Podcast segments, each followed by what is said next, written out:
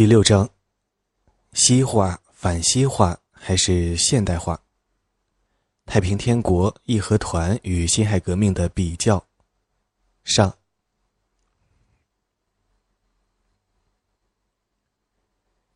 西化与现代化说法的由来。现在有一句流行的话，叫做“要现代化，但不要西化”。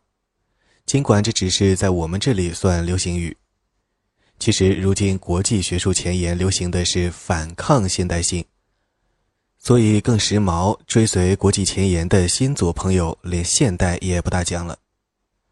不过就我们的主流而言，追求现代化，同时又抵制西化，还是有强大的吸引力。当然，那是现在。晚清之时，现代化和西化这两个词还都没有。那是说变法，说新政，都是说的学习西方。但是中西就是过去的华夷，清末国事如此，以华化夷的老话没法讲了。但反过来，以西化中还是很难说出口的。我们和日本不同，日本古代学中国，后来改学西洋，反正都是学别人。脱亚入欧的心理障碍不很大，而我们过去一向被别人学，现在倒过来学别人，这就是三千年未有之变，怪难受的。好在不久，严复译出了《天演论》，进化论一时大行其道。尤其是到了马克思主义传入，人类进化又有了五种社会形态依次演进的普遍规律。这进化就要比西化好听多了。进化据说是普遍规律，人人都免不了，也就没有高下之分，更没有谁化了谁的问题。不过就是在进化中的某一段路上，你跑在前面而已。承认这一点对我而言，尽管也有点尴尬，但过去你或许落后于我，未来我也是有可能赶上乃至超过你的。这就比西化容易接受的多了。进化如果被认为是有确定程序的，比如说五种社会形态依次演进，那人们就直接对准一个具体环节。比如说，那变革如果朝向资本主义，就叫民主革命；朝向下一个阶段社会主义，就叫无产阶级革命。那也就不用另外起名。我们在改革前就是如此，那时我们都直接说是奔向社会主义乃至共产主义，不怎么说奔向现代化。而西化这个说法的流行，一般都出现在三种场合：其一是制度变革后一时不见效，或者出现反复与阵痛。一些性急的激进者就会恨铁不成钢地埋怨国人，认为光变革了制度还不够，还需要变革文化，进行国民性的改造。典型的例子就是辛亥革命废除帝制后，国运仍然不振，于是出现了提倡西化的新文化运动。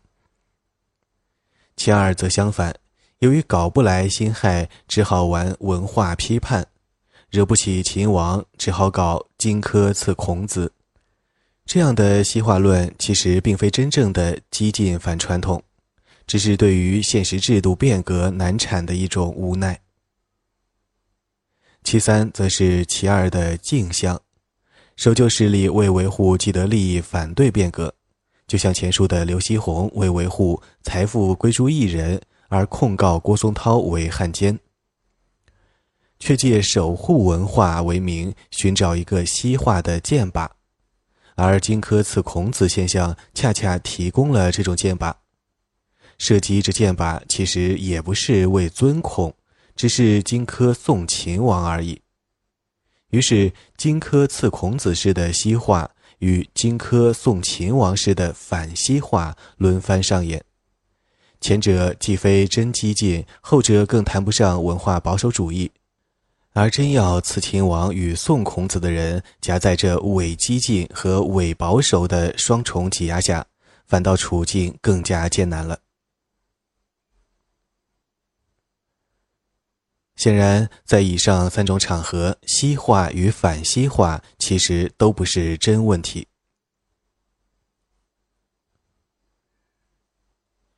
文化的西化与制度的现代化，但这并不是说晚清以来就没有过西化这种事。我曾经指出，西化是就文化改变而言，而现代化是就制度变革而言。一般的说，作为一种民族认同资源的文化，不是初中文化、小学文化这个意义上的文化，也不是考古学上仰韶文化、红山文化意义上的文化，而是中国文化、印度文化这个意义上的文化。作为一种民族认同资源的文化，是指一系列特殊价值偏好。横向比较，如果某一民族的所有或大部分成员有这些偏好，而其他民族的人没有；纵向比较，某一民族过去和现在都有类似偏好，而别一民族都有另一偏好，那就可以说这些偏好属于该民族的文化了。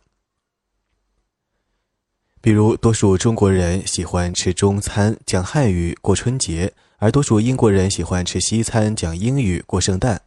多数中国人据说长期以来都信儒家，而多数英国人信基督新教。还有人说中国人特别崇尚道德，拥戴圣贤，而西方人崇尚功利，拥戴能人。假如真的如此，那也可以说是文化之别。但假如同样喜欢吃西餐的人中，有人并不在乎别人吃中餐，有人却实行饮食管制，强迫别人也吃西餐，这样两种人能不能说是文化之别呢？显然不能，因为是否对他人的饮食权利进行剥夺，与你自己的饮食偏好并无逻辑联系。偏好吃西餐的人中有这两种人，偏好吃中餐的人中同样可能有这两种人。说喜欢吃中餐的人必然倾向于饮食专制，而喜欢吃西餐的人才可能实行饮食自由。我想我们都会认为是对我们这些中餐喜好者，或者说是对中华饮食文化的诽谤。同样道理。信基督教的人中有人搞神权专制、异端审判，强迫别人也必须跟着信；有人却尊重信仰自由，主张政教分离，允许别人信别的。这两种人当然也不是文化之别。同样是信仰基督教的西方文化，中世纪流行神权专制、异端审判，而今天信仰自由、政教分离已是西方社会的共识。这是西方文化的灭亡吗？当然不是。通常人们都认为这是西方文化的进步。换言之，信基督教、伊斯兰教还是信儒家是文化之别，但神权专制、异端审判还是信仰自由、政教分离就不是文化之别。就像吃中餐还是吃西餐是文化之别，但饮食自由与饮食专制不是文化之别一样。所谓中国人崇道德拥圣贤，西方人崇功利拥能人，也是如此。假如真有这种不同偏好，那当然也是文化之别。但这种区别真的存在吗？我曾说过。如果 A、B 两个民族在同样的民主规则下进行选举，结果 A 民族的多数票选出来个道德无瑕、哪怕不太能干的圣贤，而 B 民族则选出来个精明强干、哪怕德行有瑕疵的能人，那的确证明了这方面的文化差异。但是，假如指 A 民族有民主竞选，而 B 民族是专制君主统治。哪怕该君主的确是圣贤，也无法证明该民族有圣贤偏好。反之，该君主即便再昏暴，也不能证明该民族没有圣贤偏好，因为他既非该民族民众所选择，他是否圣贤当然与民众的偏好无关。这种情况下，我们只能说，上述两个民族的区别，并不是选择偏好什么之别，而是能否选择之别。至于这两个民族真正的偏好区别何在，在他们的成员有权选择之前，人们实际上无从得知。我把选择什么称为文化，而能否选择称为制度。我以为这样的理解是符合人们常识的。爱吃中餐和爱吃西餐是文化之别，但饮食自由和饮食管制是制度之别。信基督和信孔子是文化之别，但信仰自由与神权专制是制度之别。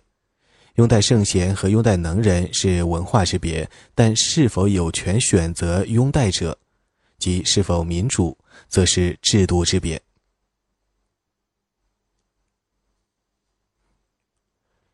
有人反对说，制度也是文化，名曰制度文化。我说，很多名词可以自定义。你要把文化与制度混同定义也可以，但这样一来，文化与民族性就绝不能混同。事实上，改革以前我们就经常讲制度文化，如封建文化、资本主义文化、社会主义文化等等。但是那时我们是不大讲中国文化、西方文化、印度文化的。这不仅因为事实上一种制度可以见于不同民族，一个民族也经历过几种制度，更因为在逻辑上把选择什么与能否选择混为一谈，将导致严重的语义混乱，使讨论没法进行。比方说，你主张文化多元，通常人们都理解为吃中餐与吃西餐、信基督与信孔子应该并存。这样你就只能支持饮食自由与信仰自由。倘若你又把信仰自由与神权专制当作两种文化来主张多元，并以此为神权专制的存在辩护，那在神权专制下，信基督与信孔子还能并存吗？不能并存，又怎么多元呢？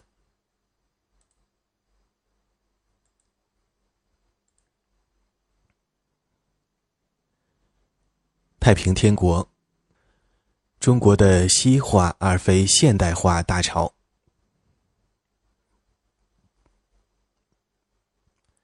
在近代中国，既有中西文化交流，又有新陈制度代谢，文化变迁与制度兴革的关系就很有趣了。制度上的现代化与文化上的西化，当时往往混在一起，而且后者有时还被看成是最为深刻的变化。过去有种流行的说法，说是近代中西交往是个三阶段的过程。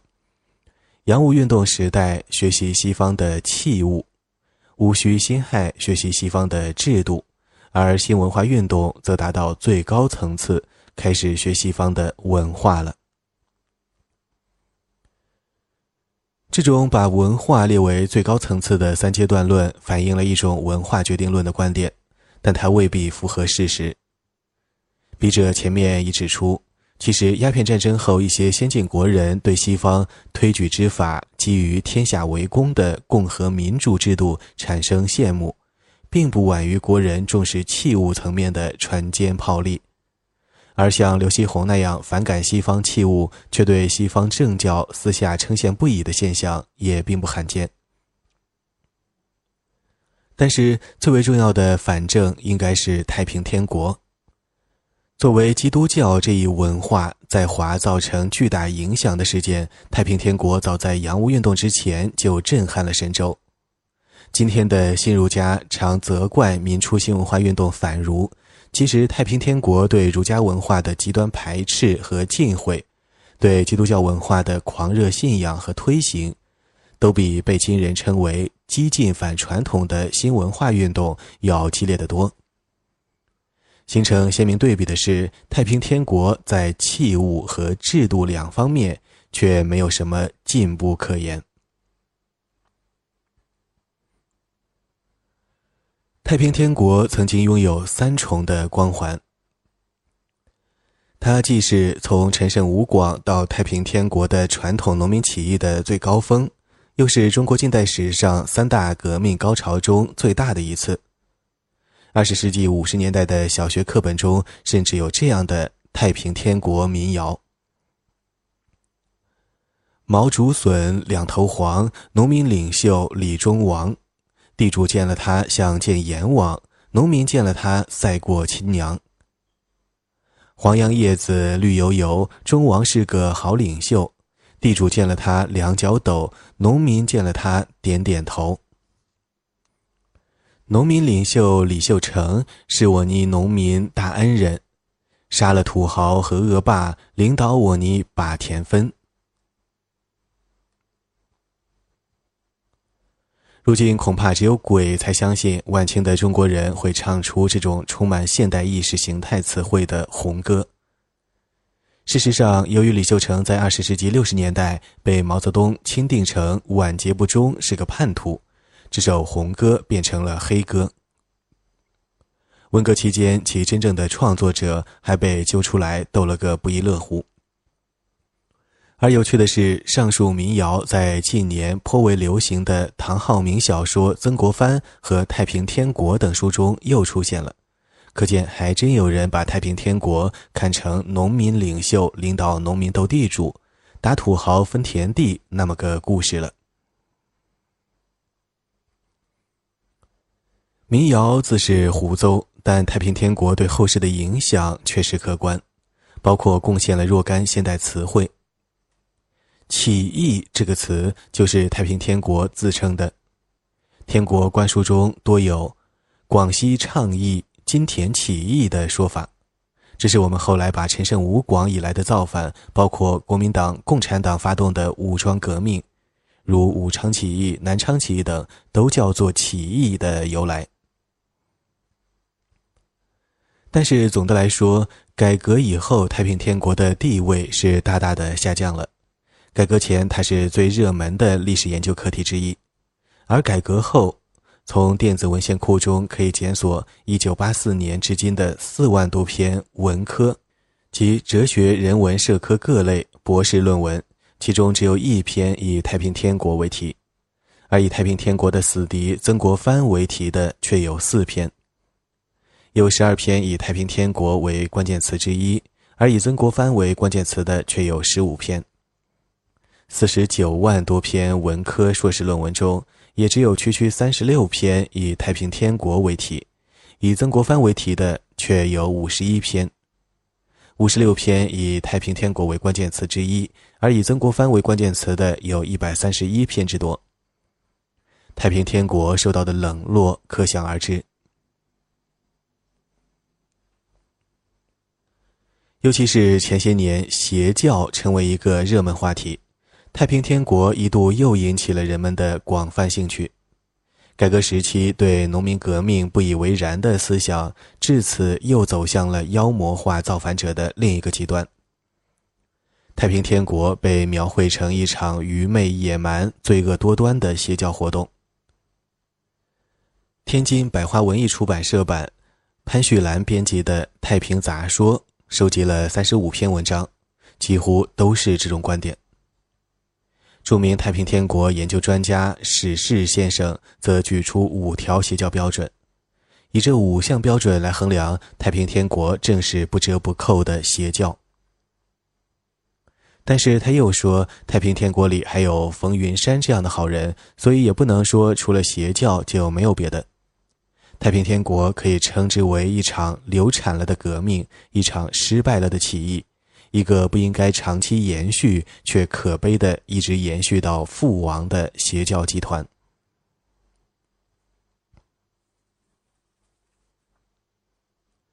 太平天国是一场大规模的传统民变，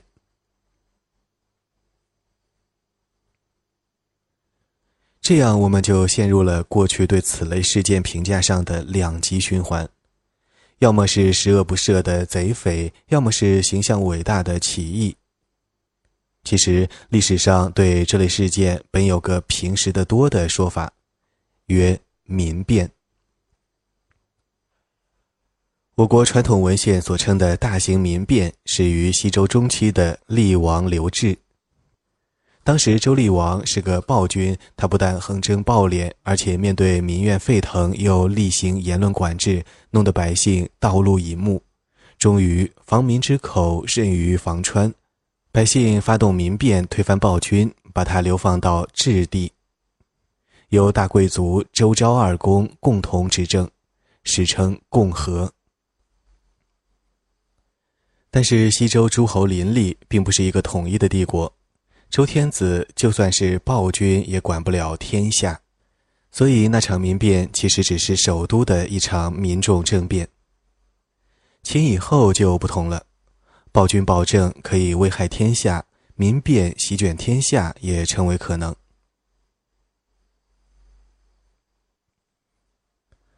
按我们先人的传统看法，民变主要是官逼民反，它或是由朝廷滥用民力。如秦末、隋末、元末，横征加派，如明末。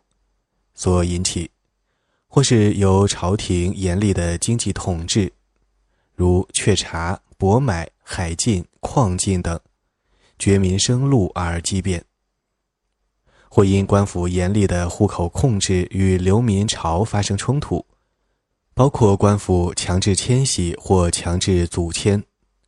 封禁、遣返、追逃等，均可激起民变；或由于吏治腐败、法外敲诈而激成民变，常与以上三因素叠加。当然，也应考虑非社会因素，如天灾等。不过，民间社会内部的差别，尤其是过去被极度强调的祖典关系下地主与农民。指佃农的矛盾在民变中并不起什么作用。这倒不是说地主与佃户就没有矛盾，像现在有些人讲的那么和谐。实际上，由于我国历史上的民间租佃关系主要是一种经济契约关系，经纪人理性比较早熟，不像许多国家传统上农民固定的依附于主人，容易形成温情脉脉的关系。我国的主店之间往往会抹下脸来讨价还价，发生纠纷的频率比他们高。如果因此闹出治安事件，历史上就叫店变。但是我们的先人一般都不认为民变与店变有什么联系。民变是官逼民反，是冲着官府来的；而店变是民间社会内部的主店纠纷。官府要么是局外人，要么是调解人。店变扩大为民变的事，历史上几乎没有见过。过去，我认为，即便是现代的共产党革命，土地的因素也并不像以往强调的那么重要。历史上更是如此。近年来，我发现这样看的人越来越多，已逐渐成为通常的认识。如中国社科院近代史所集体的大项目多卷本《中国近代通史》，对清代就是这样看的。该书认为，在整个清代，土地兼并与土地分散是两个互相平衡的过程，因为富人的大家庭不断分家，造成家产分散，而赤贫者多无力成家延续后嗣，其家庭趋势是归于消灭。只有中等人家有按原规模延续的最大几率，因此乡村人口的阶级结构是长期稳定的，地主阶级手中的土地越来越多的趋势并不存在。具体的说，清初尽管土旷人稀，土地集中的程度却丝毫不比清代中后期为弱；反过来讲，晚清的土地也并不比清初更集中。因此，所谓土地兼并，并不会影响社会结构的稳定。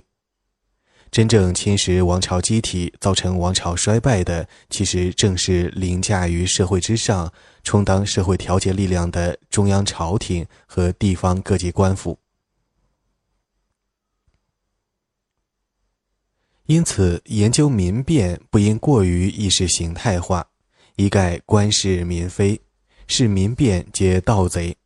或官非民是，是民变皆起义，都过于偏颇。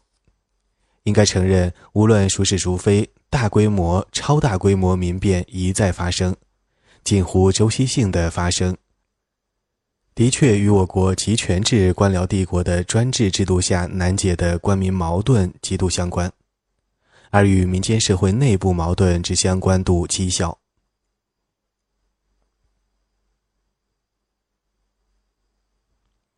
宋元之际，民变的说法渐多，而在当时的文字中，民变是个比较中性的提法。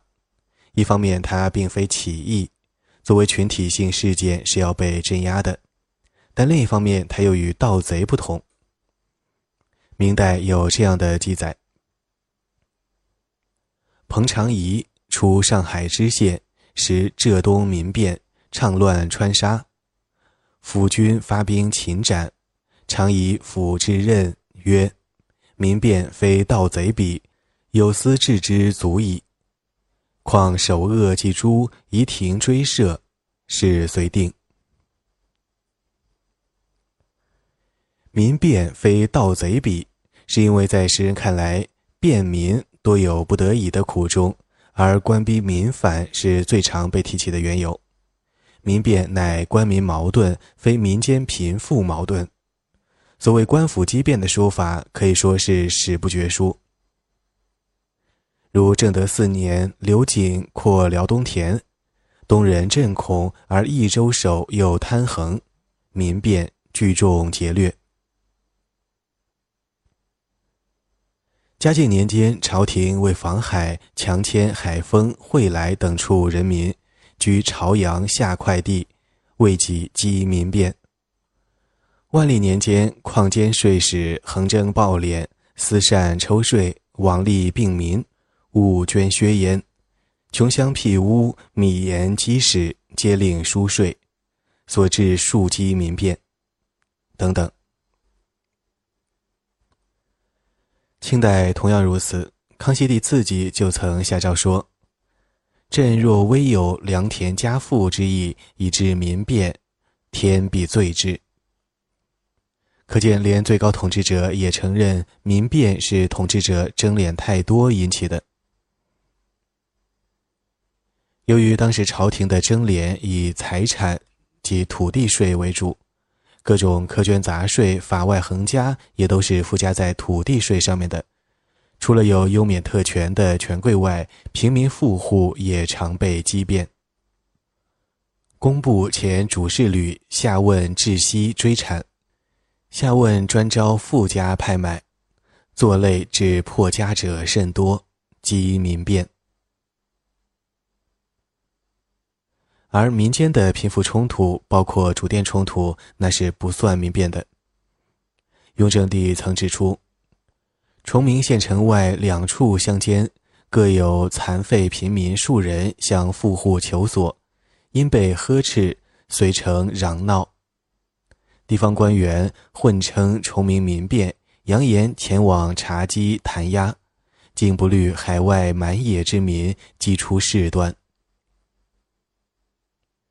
显然，他认为平民向富户求索是该呵斥的，但地方官员混称崇明民变，则是无事生非、小事大做。贫富冲突在他看来与民变全然是两回事。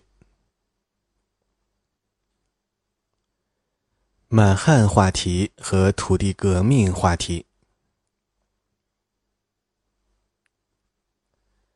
太平天国是以反满的汉民族主义为主要号召的宗教性民变，社会诉求除传统的抗粮抗富外，土客冲突也是重要因素。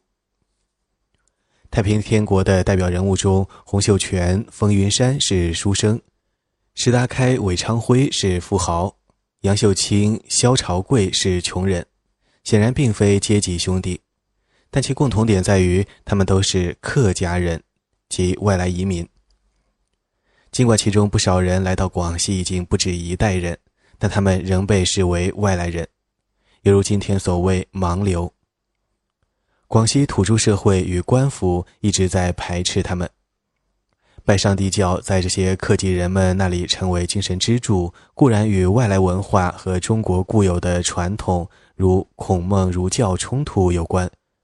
但是洪秀全、冯云山等人开始打砸的，并不是孔庙，而是贵县六屋庙、象州干王庙、东乡九妖庙等，都是当地土著地方性崇拜的场所。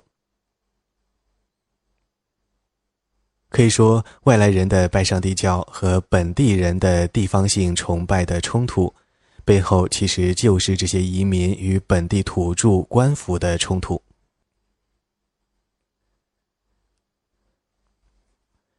而广西以外，太平天国对全国民众的号召，主要是推翻妖狐，复兴中国，即推翻满洲，复兴汉族。金田起义时颁布的《奉天诛妖谕》，晋剧永安时颁布的《奉天讨胡姬》，都以此为主题。太平天国本身不以反清复明为诉求，但号召有这种诉求的洪门会党各个起义，大振升旗，报不共戴天之仇，要求从前不知大义、误帮妖狐、自害中国者觉醒。以后，无论是进军天津、北伐西征，还是更晚的挺进苏浙、末期转战，太平军所到之处，除了宗教以外，宣传的都是这些东西。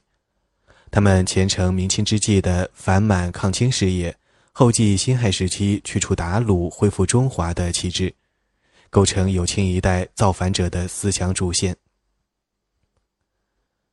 包括孙中山等人接受太平天国的影响，也都是这些内容。因此，像简佑文先生等人否认太平天国是农民革命，而承认它是民族革命，是很有道理的。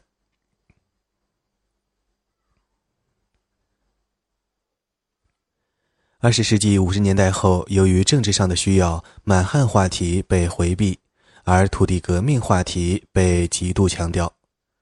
天朝田亩制度成了太平天国最出名的纲领，但说实话，与到处张贴的“奉天讨胡姬”之类相比，天朝田亩制度几乎可以说是一份内部文件。它虽然是只准颁行的天国官书之一，而且至少印过三次，但似乎每次印书都极少，当时就没几个人见过。汗牛充栋的太平天国相关史料中也极少提到它。张德坚编撰的《贼情汇编》是清朝情报部门收集的太平军资料库，曾成功预言了天津内讧。后来学者公认为情报水平很高。他收录了继太平天国以荣五年刊印的全部只准颁行诏书总目，并全文或摘要介绍了该总目全部十九部书中的十八部。唯独天朝田亩制度是空白。张德坚说：“为各处俘获贼书，皆成捆束，独此书。及贼中逃出者，亦未见过。其贼中尚未子行焉。”现在我们知道此书是子行了的，但数量少到张德坚这个情报专家也没见着，只有此一问。如今人们公认天朝田亩制度并未实行，但就算未能实行的理想，也应该有宣传号召作用吗？为何太平天国对这一理想却秘而不宣？其实读了它的内容，就会明白，这个制度也许对天朝官员争取立功、获得高官厚禄有激励作用，但普通百姓读了是不太可能有好感的。他其实并没有主张打土豪分田地。而是规定全国的土地，连同其上的农民，都是天国的或天王的财产，把全国编制成一个纪律森严的特大型军垦农场，乃至不妨说是劳改农场。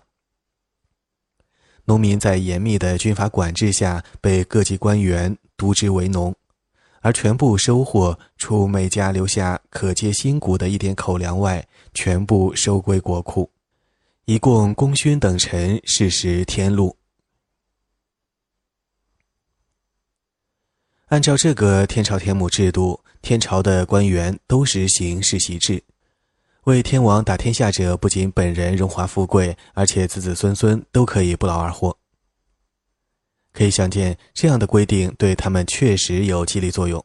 但在这种龙生龙，凤生凤，老鼠生儿打地洞的制度下，农民能有出头之日吗？反过来，天朝官员犯了罪错，重者杀头，次者就是处为农。正如简又文先生所说，罚做农民是天朝仅亚于死刑的严惩。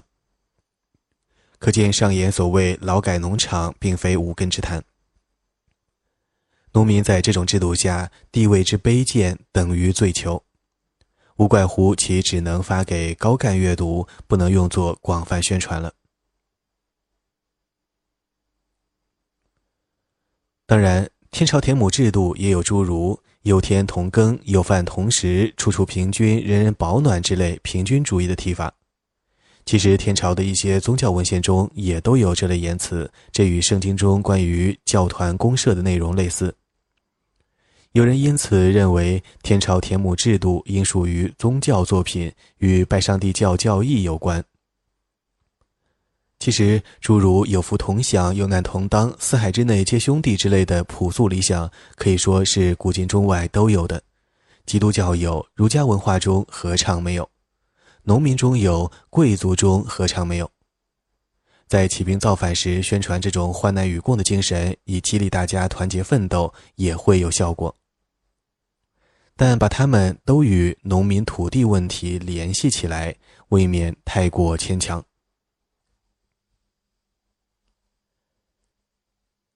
基督教神权国家，太平天国是邪教吗？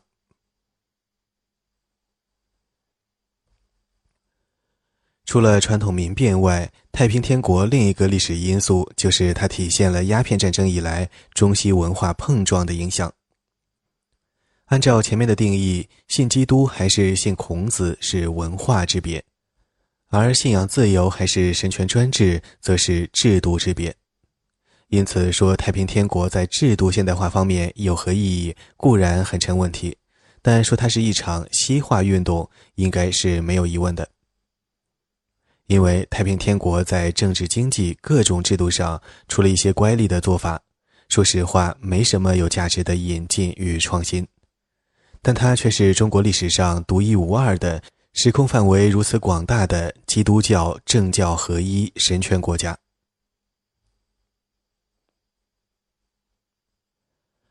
太平天国的拜上帝教与正统基督教当然有很大区别，所以有人说它是邪教。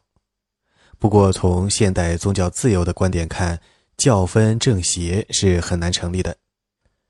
即便像美国大卫教派和日本奥姆真理教，教主犯罪就要惩罚，是什么罪，如杀人、投毒等，就判什么罪，但不会另有邪教罪。作为信仰的这两种教，在那里并没有被禁止。犯罪与否只能看行为，不能看信仰；而犯罪行为，不管打着什么宗教的旗号，乃至打着无神论的旗号，都同样是邪恶的。犯罪者无论是教主、教徒，还是无神论者，也应该同罪同罚，而与信仰无涉。如果涉及有组织犯罪，那么犯罪组织的定义也应该是其是否有暴力、强制等违法犯罪行为。而不是其传播什么异端的，甚或是荒诞的信仰。实际上，仅从教义看，现代基督教在欧美的许多合法异端，如美国的摩门教、耶和华认证会等，与其主流如新教、正教、天主教之间的差异，并不比拜上帝教小。洪秀全接触的中文基督教读物都是低层次的通俗读物，其中译本的翻译很差，甚至难以卒读。他也不可能有多高的神学素养，但他毕竟是亲自跟美国新教基要派牧师罗孝全在教堂里学过三个多月的，与捡到一本书就闭门造车者不同。史料表明，他曾多次对基督教增加了解后，就尽量修正自己原有教义。如天朝的葬仪，原来就基本上还是中国传统式的，后来就改得更为基督教化。而按正统基督教观点看，太平天国最出格的异端行为，大概就是杨秀清、萧朝贵的代天父、天兄立言了。但洪秀全实际上是不情愿接受这一套的，天津内讧后，也就把这一套废除了。但另一方面，洪秀全对非基督教文献如儒家的四书五经的反感，却远远超过杨秀清等人。他曾贬一切古书为妖书，要完全禁绝；而杨秀清却认为四书十三经宣明齐家治国、孝亲忠君之道益福不少，因而要求保留。换言之，洪秀全对基督教的偏执专信要远远超过杨秀清，而拜上帝教与正统基督教相比，最邪的部分却出于杨，而非出于洪。所以，与其说洪秀全对基督教有邪教倾向，不如说他有原教旨主义倾向。当然，基于前述理由，这里只是事实判断，并不是对邪教或者原教旨做褒贬。其实洪秀全的文化专制远甚于杨秀清，但这与是否邪教应该没什么关系。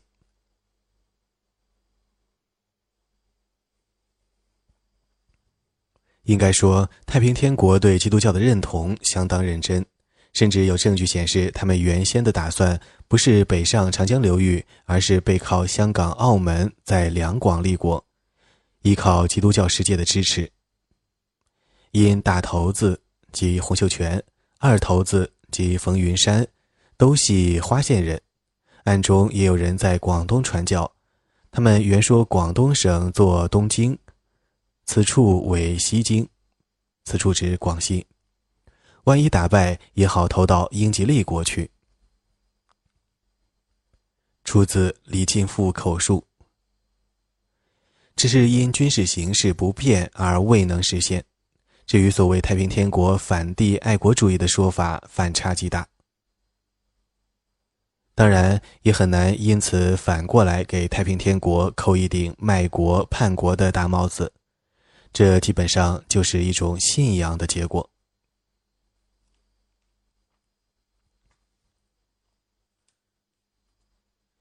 杨兄弟为什么翻脸？国际关系好坏并非文化问题。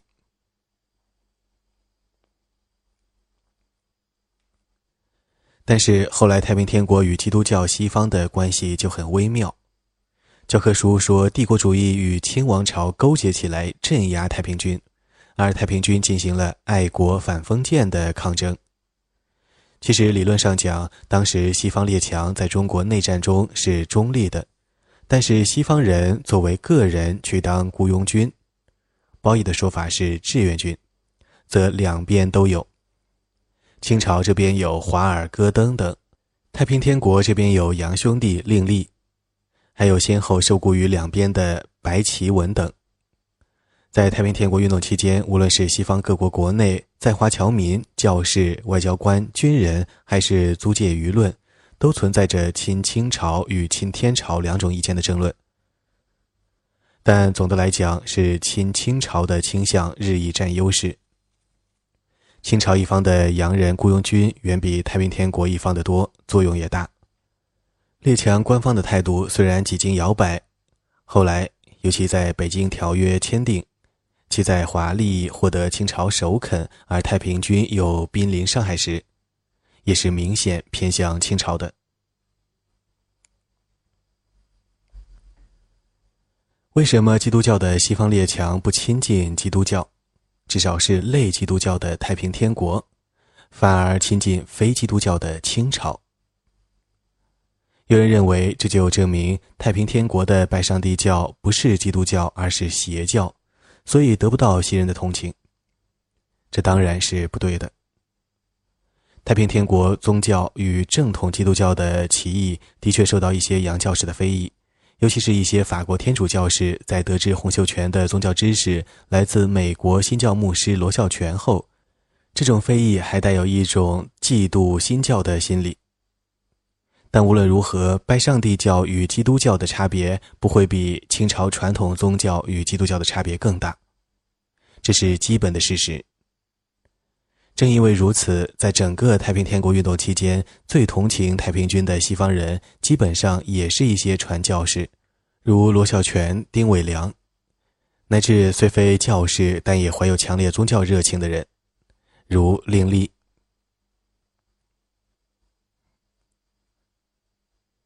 不过，教义也可以说是文化相近者之间的关系，是否就会比教义或文化相距最远者的关系好处，历来就是不确定的。历史上的宗教战争经常发生在同一宗教的不同教派之间，如基督教中的天主教与新教，伊斯兰教中的逊尼派与什叶派，甚至是同一教派的不同支派之间，如新教中的塔博尔派与圣杯派。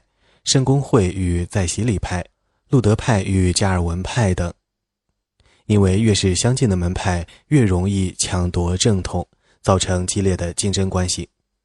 反倒是八竿子打不着的宗教可以相安无事。事实上，原初近东的三大宗教——基督教、犹太教和伊斯兰教，本同出闪米特一神信仰，相似之处很多。可是历史上这三者之间的你死我活斗争，远远超过他们和佛教、儒教等绝不相类者的冲突。这道理也是一样的。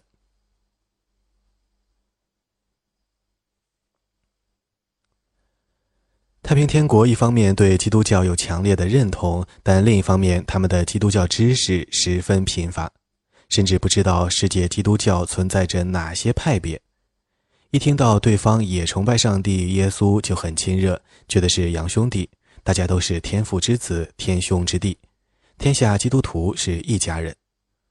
而且在他们的概念中，天父、天兄、天王都是一元化的。既然大家都信天父上帝，拜天兄耶稣，也就应当都拥戴天王洪秀全。于是，这种概念中的天王成了类似罗马教皇那样的世界教徒领袖，而且在既不懂教派多元，又实行政教合一的情况下，比罗马教皇还要了得。他应该既是超教派的宗主，也是教族两界共同的领袖。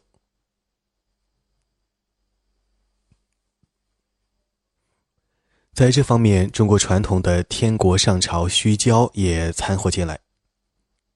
虚无的虚，骄傲的骄。所谓四夷宾服，万国来朝，本来清廷在鸦片战争时就是这样看待遗物的。可是经过鸦片战争和英法联军之役，清廷在大吃苦头之后，终于明白了一些近代国际关系规则，而太平天国仍然不明白。于是，在天朝的对外交往中，就出现了一种十分奇特的悖谬。一方面，天朝当局听说来了洋兄弟，会很高兴，以为是一家人，与作为敌人的清朝满腰相反；但另一方面，又把人家当作天王的藩属，以为是来称臣朝贡的，于是要求跪拜等为臣之礼，乃至做出一些自以为亲昵，对方却觉得是侮辱的言行。典型的，如一位天朝官员曾向英使询问。听说圣母玛利亚有一美丽的妹妹，你们能否使她嫁给天王？洋人对此自然大为反感，觉得反不如清朝明事理了。当时的西方列强在国内都以政教分离，国际关系上更是利益优先。现在讲中西交往和冲突，好像不讲到文化就不够深刻。但实际上，国际矛盾首先是利益的冲突，其次是制度的汉格，而文化的对立往往是被夸大的。对于列强来华谋取种种利益，清朝已经反应迟钝，而天朝的反应比清朝还要迟钝得多。一方面，天朝并无主权观念，甚至不知道外国兵舰在自己的江河上行驶是要征得自己批准的；另一方面，天朝又不能像北京条约后的清朝那样保护列强的在华利益，因此不少列强觉得宁可与清朝打交道，这与太平天国是否爱国其实没多大关系。而天朝的西化对此也毫无帮助。而就制度来说，资本主义列强要在中国做生意，他们虽是基督徒，但资本主义却是一个世俗化的制度。宗教狂热的天朝要把中国变成一个庞大的修道院，这未必如清帝国虽非资本主义，但却世俗的多的制度更合乎他们的需要。说穿了，就是做买卖的需要。因此，无论就利益而言，还是就制度而言，西方列强最后都宁愿选择与清朝合作，就不奇怪了。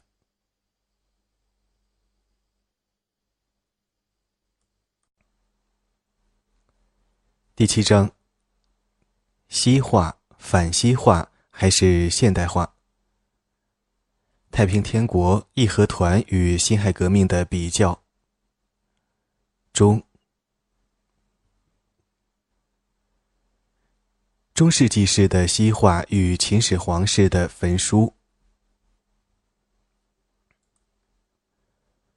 文化传播层面的西化与制度进步层面的现代化。虽然有联系，毕竟绝不是一回事。近代中国历史的基本趋势是资本主义化，而不是基督教化，是以市场经济、宪政民主取代传统帝国的命令经济和专制政治。就从文化角度讲，也应该是从罢黜百家、独尊一教，转向宗教宽容、信仰自由。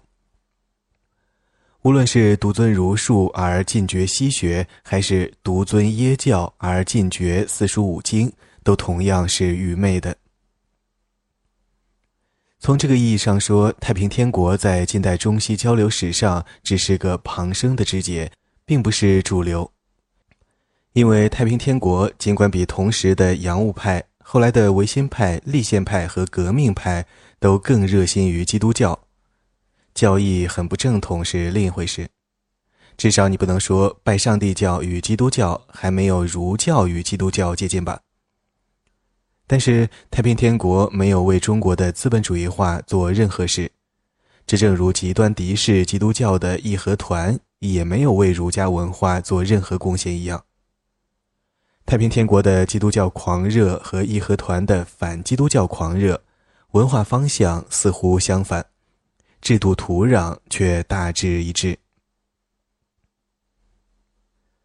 太平天国印过洪仁轩的《资政新篇》一书，过去它和天朝田亩制度一样，被并称为太平天国的两大纲领。还有许多人为研究哪一本书更进步而发生长期争论。一九五零年代，主流认为后者更进步，而改革以后认为前者更进步，就成了主流。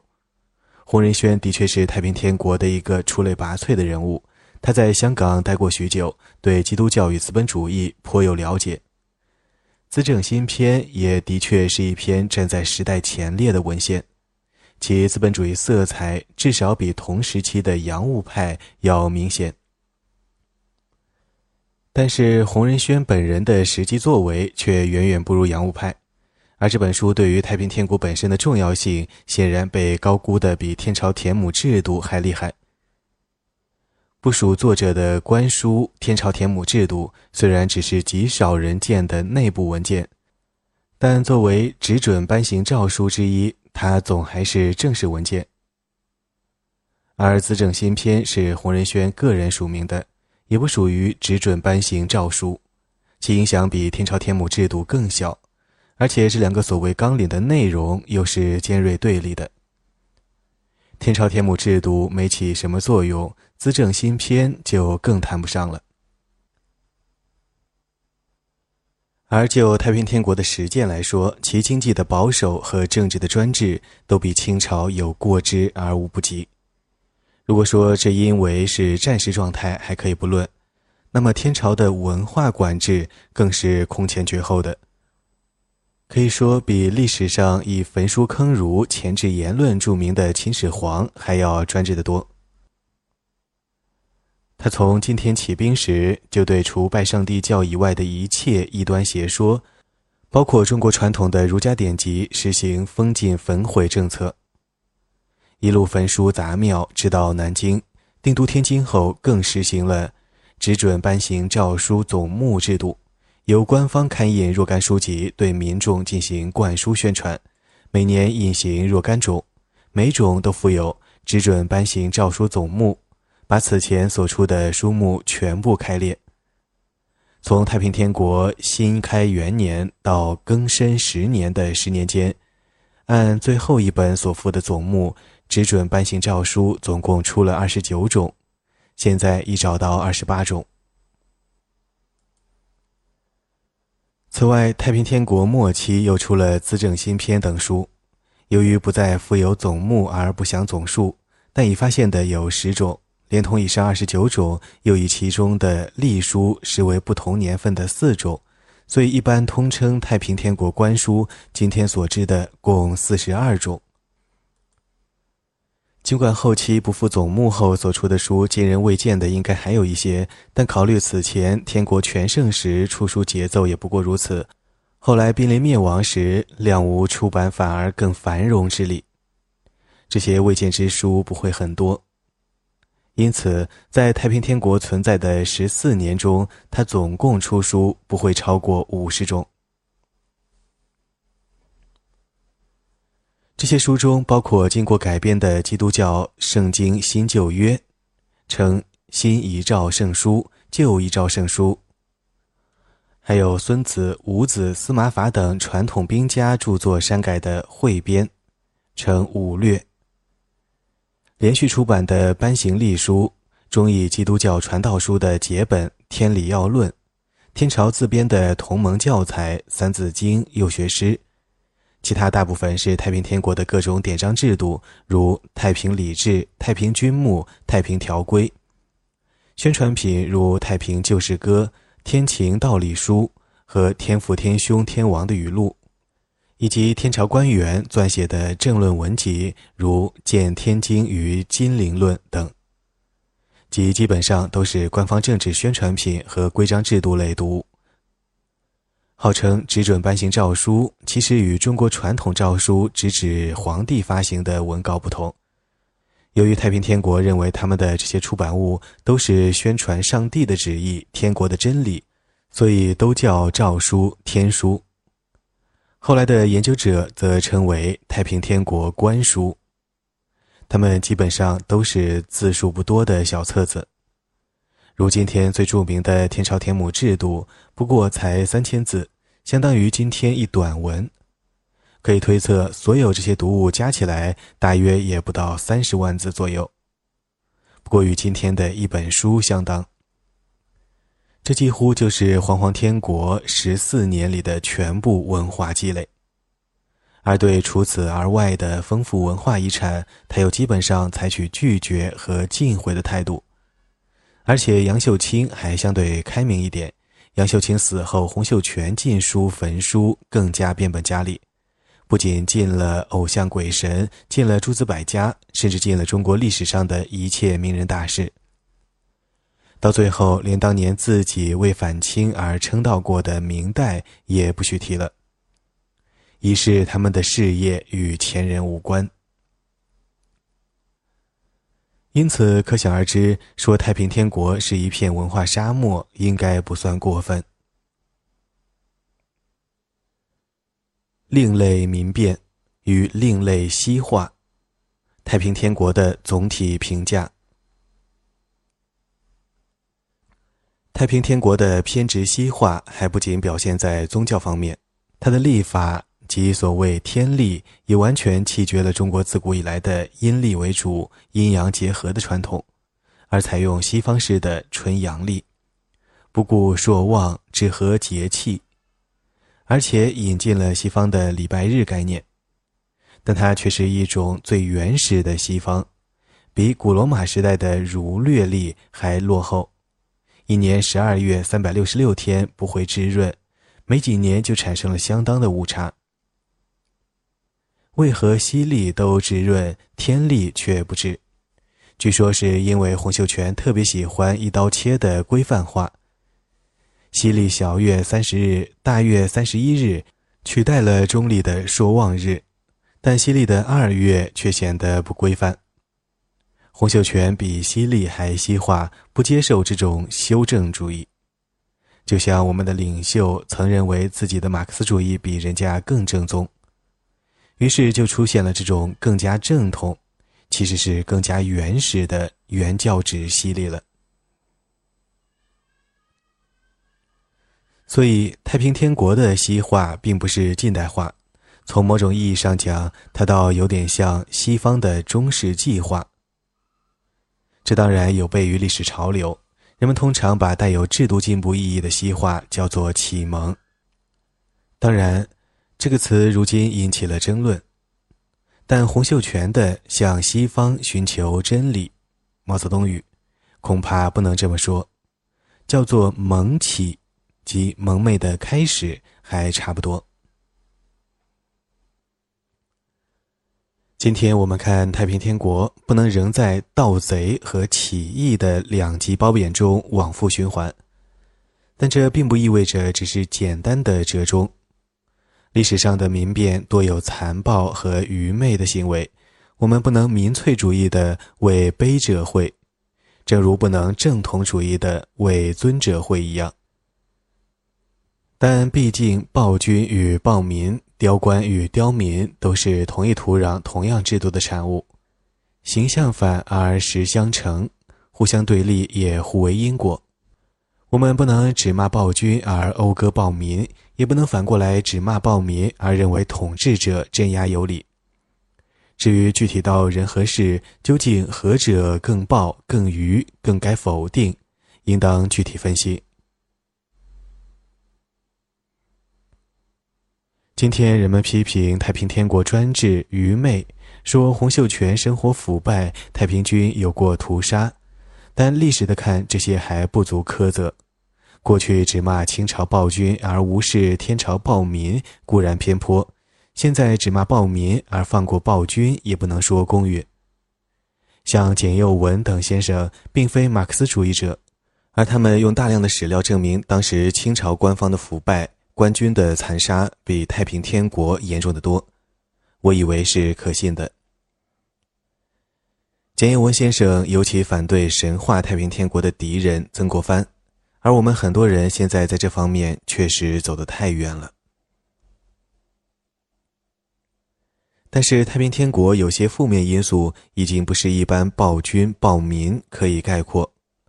例如，我们很难说洪秀全是不是比清朝皇帝更专制、更腐败，但他的错置乖戾的确超过清朝。天国制度安排上的很多莫名其妙之处，在历史上的民变与朝廷中都是够荒唐的。像前期的弘扬二元权位，不是权力制衡，却又要天有二日，明摆着就是会惹出大祸的。而后期的胡乱封王，更是到了匪夷所思的程度。人们常说的封王太烂还是其次，更重要的是无数的王既各自拥兵，又无固定封地。势力范围不清，权势交叉矛盾，帝制不像帝制，封建不像封建，在历史上可谓空前绝后。太平天国如果取胜，接着爆发的惨烈内斗，必定让西晋统一不久就发生的八王之乱相形失色。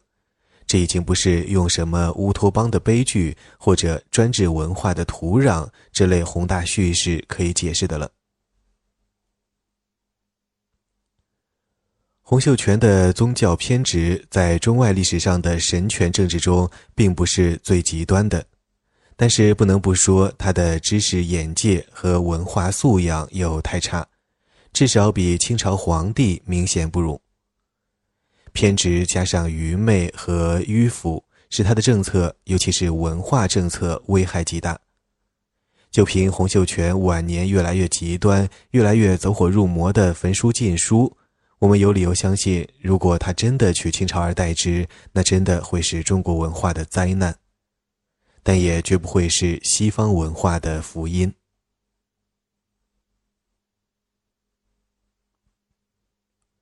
太平天国是传统民变的特殊标本，也是中西碰撞的旁生之节。无论作为民变还是作为西化，它都显得十分另类。从总体上评价历史上的民变，我们过去说的农民战争和近代的西化，都是十分复杂的问题。而太平天国的这些另类特点，就更值得我们去理性的思量。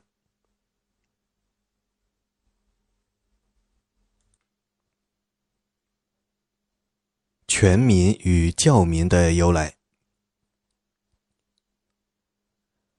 天朝灭亡三十多年后，中国出现了又一次文化大潮，只是方向相反。义和团奉旨造反，大闹京师，不仅反洋教，而且对戊戌维新反攻倒算，要废掉光绪，杀光绪维新派乃至洋务派二毛子，还要烧铁道、拔电杆。海中去翻火轮船，总之是对与西方有关的一切，从文化制度直到器物，全都要一锅端了。近来有人说，义和团烧铁路、拔电杆是军事需要，不能简单视为排斥西方器物。其实，除了那个揭贴，当时全民仇视新器物的言行，也可以说是比比皆是。如时人所记：“若纸烟，若小眼镜。”甚至洋伞、洋袜，用者则至极刑，其痛恨洋物如此。甚至有一家有一枚火柴而八口同路者，可见其反西化之极端。当然，义和团反西化的最主要对象还是洋教。今天在这个问题上，两极化的义和团立场和洋教立场都显得偏颇。我们应当平心而论。应该说，在人类文化交流中，传教作为一种信仰传播的重要途径，遍见于古今中外。在中国，早于基督教的有印度传教士竺法兰等传入的佛教，尤其是达摩传扬的禅宗；晚于基督教的，也还有传播其他信仰者。说实话，与此前和此后的这些人相比，基督教的在华传播不很成功。比如佛教，不仅公认为外来宗教的佛教由竺法兰等人传入后就在中国扎下了根，而且后来号称佛教中国化主流的禅宗，实际上也是由印度来的达摩祖师奠定的。至于苏俄派来传播马列主义并促成了中共建立的马林、罗毅等国际使者，与来华传播基督教并促成中国教会建立的那些人相比，就更有意思了。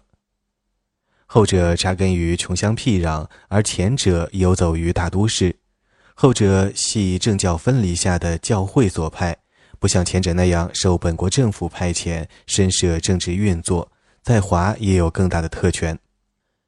前者的传教更没有后者那样成功，以致后者所传忠诚官方信仰而有了政治正确性，两者受到的褒贬也因而截然不同。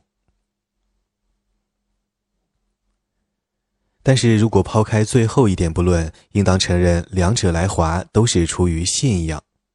直到今天，对传教士的谴责也主要是指他们的政治角色，说他们谋利也都是指教会的经济利益而言。几乎没人指责这些传教士是为个人发财的。一开始也都是未经当时中国政府允许的违禁冒险。两者传入的新信仰也都对中国的老传统形成了极大的冲击。最有趣的是，两者传播的社会基础也有很多相似性。有一篇为教民鸣不平的文章写道。以下引文：杨教士最开始把传教对象瞄准知识精英，但碰了钉子，于是杨教士们调整了策略，把目标锁定在底层老百姓身上。其实，基督教在西方最开始也是在穷人中传播的，后来才被上流社会接受。向底层老百姓传教，仅仅靠连中国话都说不明白的传教士宣讲上帝的福音是不起什么作用的。教会的主要办法就是为老百姓办实事、办好事。新教教会的办法主要是办医院、办孤儿院和赈灾等，但不是很灵。那时中国人根本不信西医，只有极少数快死了的人在中医没有辙的情况下才送去看西医，死马当做活马医。而办孤儿院对中国人更没有吸引力。中国人命不值钱，孩子说卖就卖，说扔就扔，没有人会因为你收养了孤儿就认定你善，随你心教。没准还怀疑你收养孤儿是为了吃小孩脑髓呢。唯有赈灾救助还起些作用，一些被救助的灾民入了新教。天主教会的切入点比较切合实际，他们除了做新教做的那些善事外，还增加了一项，就是帮助老百姓打官司。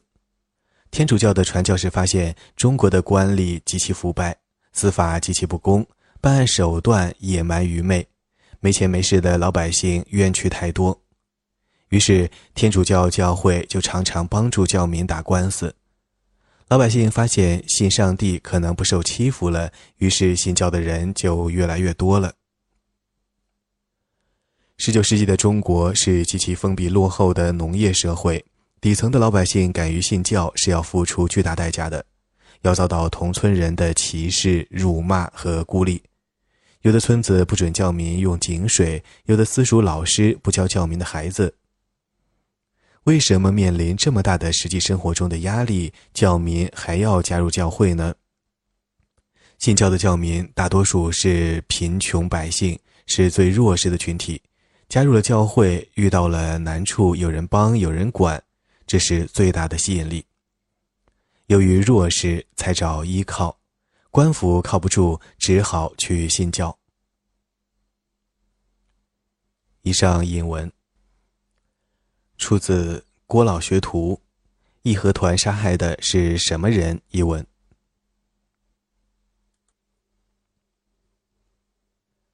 此文说的基本不错。笔者当年曾在晚清西林礁案发生地附近插队九年，那是一个极其偏僻贫穷的大山区。自晚清以来，直到民国年间，一直有法国教会的传教活动。我观察到的一个现象是。当地的教民村寨都是过山窑和高山汉寨子，即晚来的汉族移民。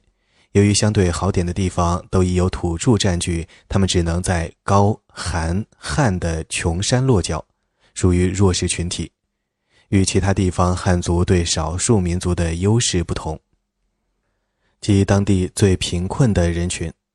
而条件较好的壮族村寨和平坝地区似乎没有教民的踪迹。不过，应该补充的是，弱势本身并不是不变的，穷人并不一定是进步的同义词，底层也不总是意味着正义。当然，这几项不确定也不仅仅对教民有效。一般的讲，在中国传统秩序中，经济社会文化地位居于优势的阶级，所谓统治阶级，无求于教会，并且作为传统社会的受益者，他们通常会敌视传统秩序的可能颠覆者，就像他们后来通常敌视共产党。因此，教民以上流社会排斥的弱势群体及穷人、劳动者和社会边缘群体。及无业游民和各种痞子为主，这并不难理解。在一些记载中，他们与别人的冲突，甚至有点像二十世纪五十年代的穷人斗争叙事。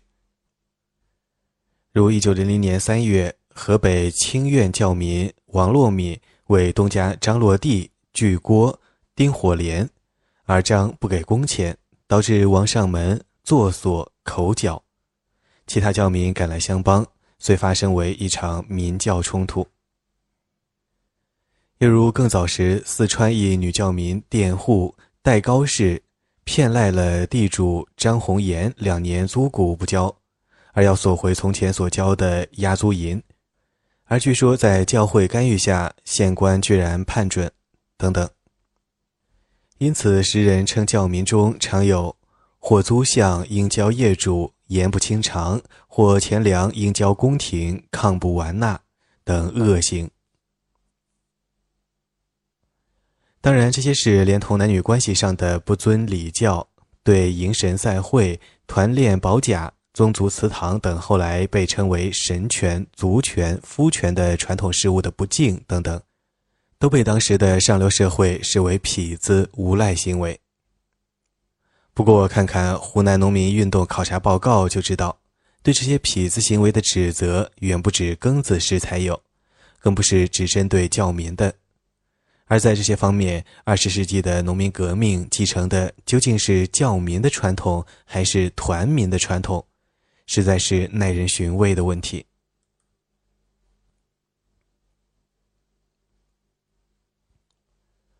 石头剪刀布，百姓洋人官。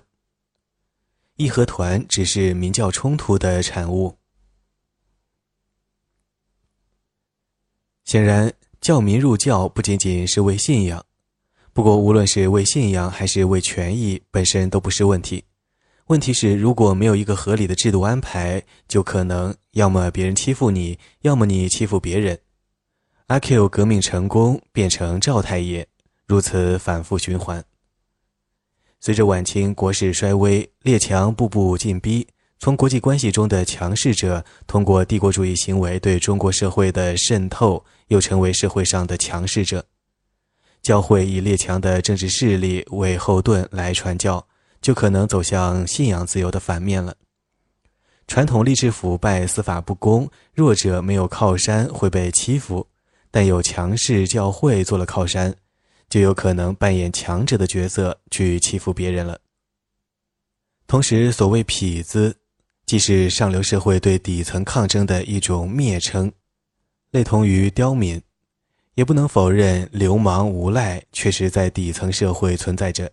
他们平时被社会边缘化，一旦得势，成为权痞，权力的权，痞子的痞，确实可能比传统的权贵表现还恶劣。对于晚清各地多发的教案，如今有谴责排外和肯定反侵略两种对立观点，实际上恐怕不能一概而论。随着晚清列强势力的增加，我们看到教案出现了类型上的演变。早期教案如西林教案，多是官府主动镇压传教士，带有较多的传统统治者排斥异端的色彩。但是到了晚期，石头剪刀布，百姓洋人官，百姓怕官，官怕洋人，洋人怕百姓的局面形成。民间社会挑战教堂，而官府为列强之士出来保护教堂，弹压百姓的案例，如巨野教案越来越多。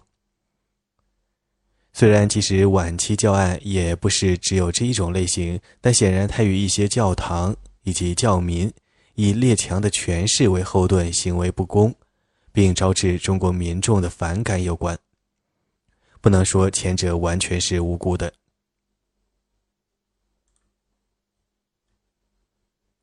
不过，仅仅这个因素是不足以造成庚子之祸那样的大乱的，因为晚清的几个因素是教民特权受到很大限制。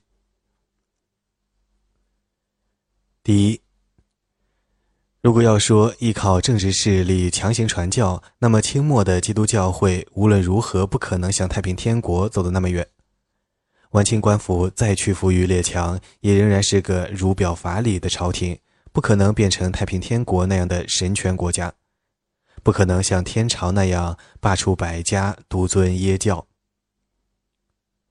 晚清教会再得势，也做不到焚书坑儒。像洪秀全那样对儒家进行异端审判，或者像洪那样去打砸偶像庙宇。十九至二十世纪之交的西方列强自己都以政教分离，更不可能像十六世纪西班牙人征服拉美那样去强制传教。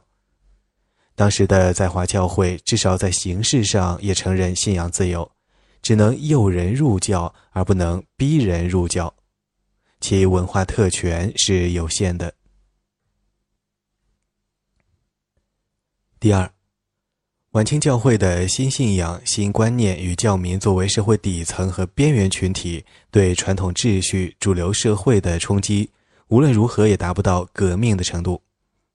纵使底层教民靠着教会撑腰，对上流社会表现出不敬，也不是教会传教的本意。教民可能不交迎神赛会份钱，不尽团练保甲义务，不参加宗族祠堂活动，并因此招致反感。但他们不像过去的天朝和后来的农会，并没有能力去禁止别人从事上述活动，由此造成你死我活的冲突是不合逻辑的。第三，晚清教民中的确有借着官府对列强的畏惧而狐假虎威的权痞行为。就个案而言，有的行为可能比权贵还恶劣；但就整体而言，教民权痞之害只是权贵之害的一个投影。最基本的事实是，晚清不同于阿 Q 革命后，权痞并没有掌权，天下仍然是权贵的。晚清官府本来不把草民当回事，但在教的百姓只要拿着主教的名片，就可以去求见地方长官，而地方官惧于教会的影响，常常不得不出见。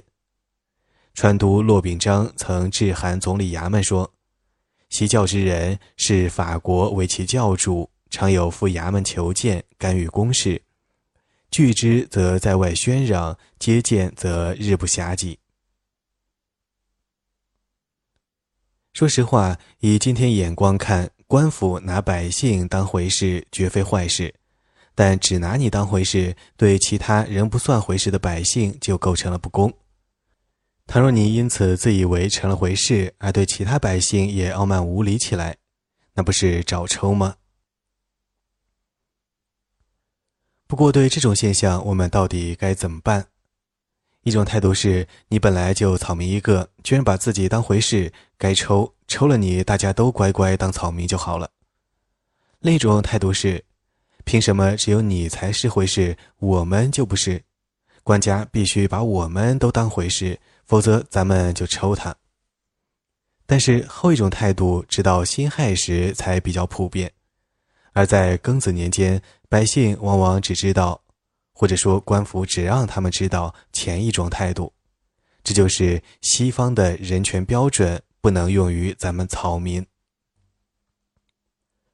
就以当时最遭人反感的教会包揽词讼、过问司法而言，本来在衙门八字开、无权无钱莫进来的背景下，教会对弱势教民，如佃户戴高士、故宫王洛敏之类，进行法律援助。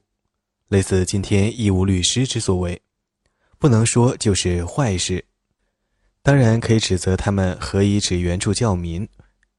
不过普遍援助恐怕谁也做不到。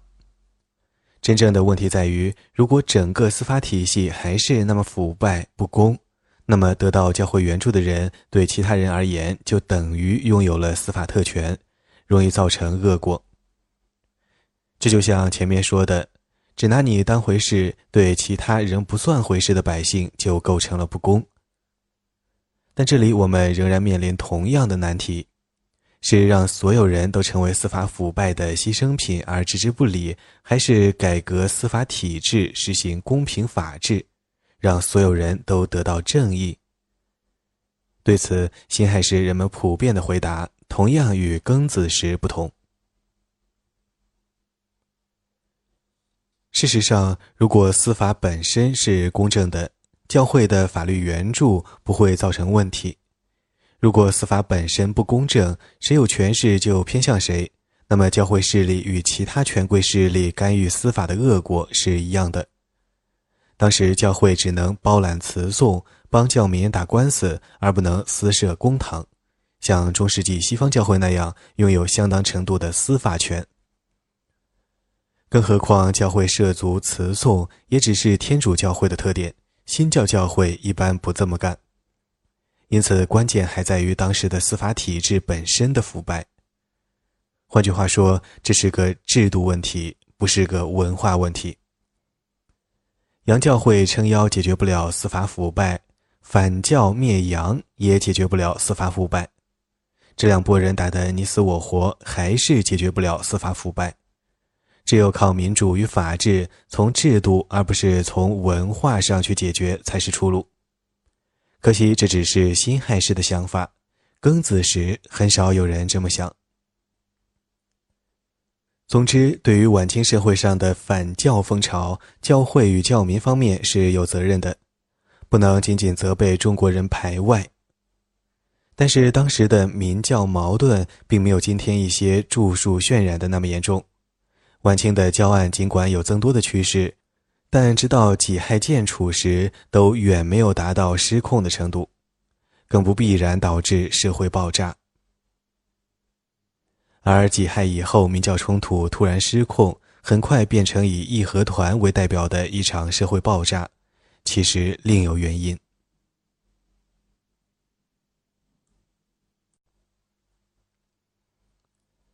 第八章：西化、反西化还是现代化？太平天国、义和团与辛亥革命的比较。下。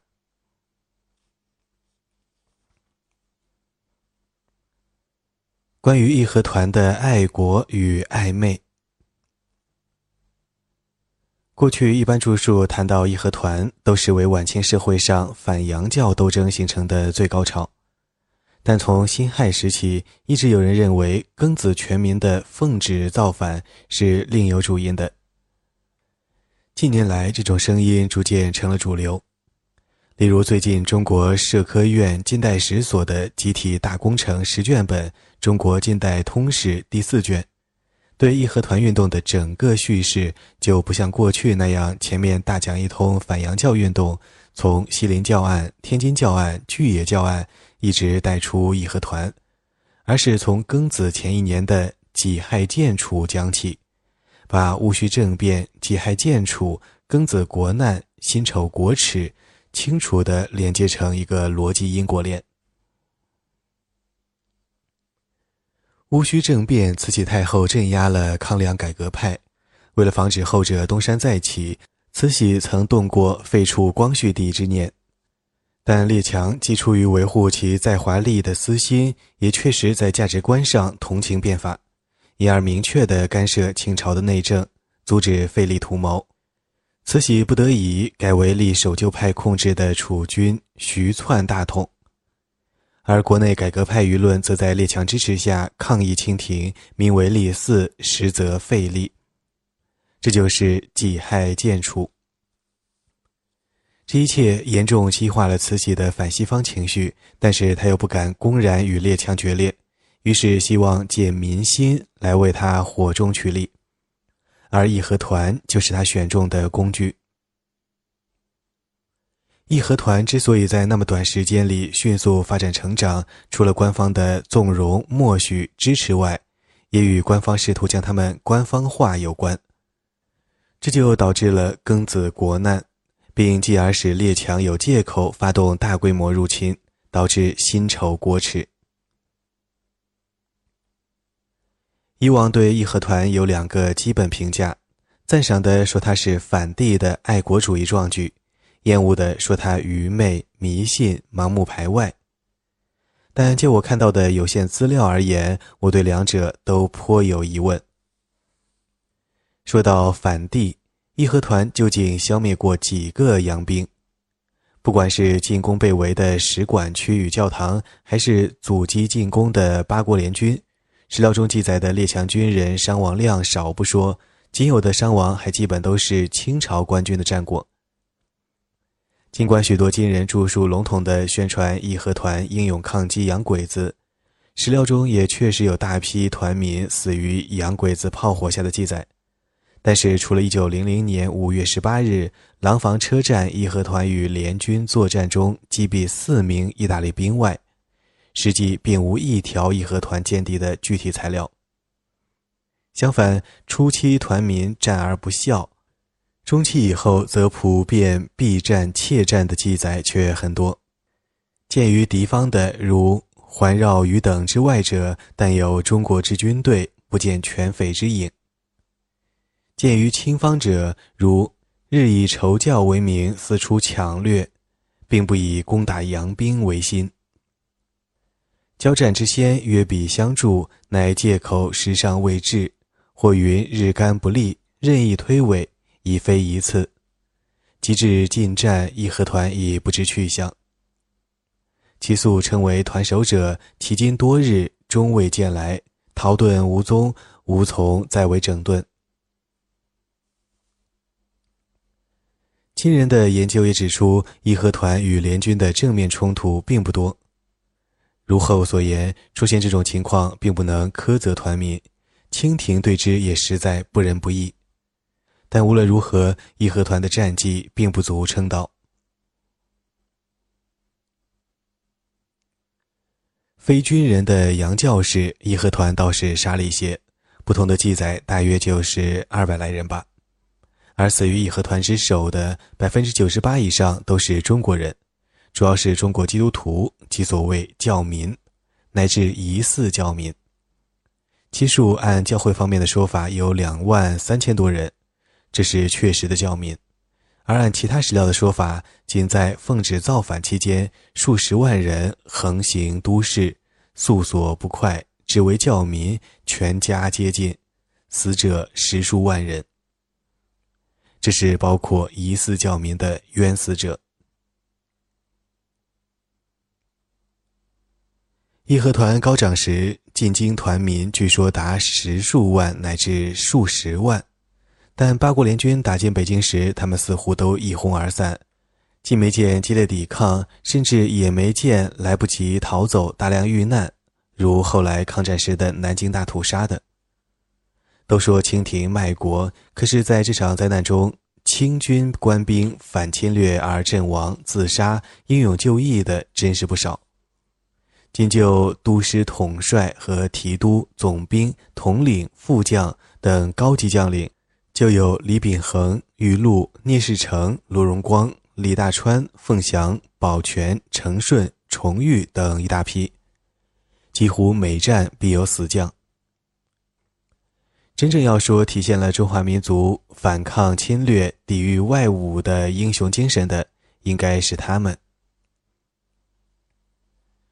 可是爱国的义和团呢？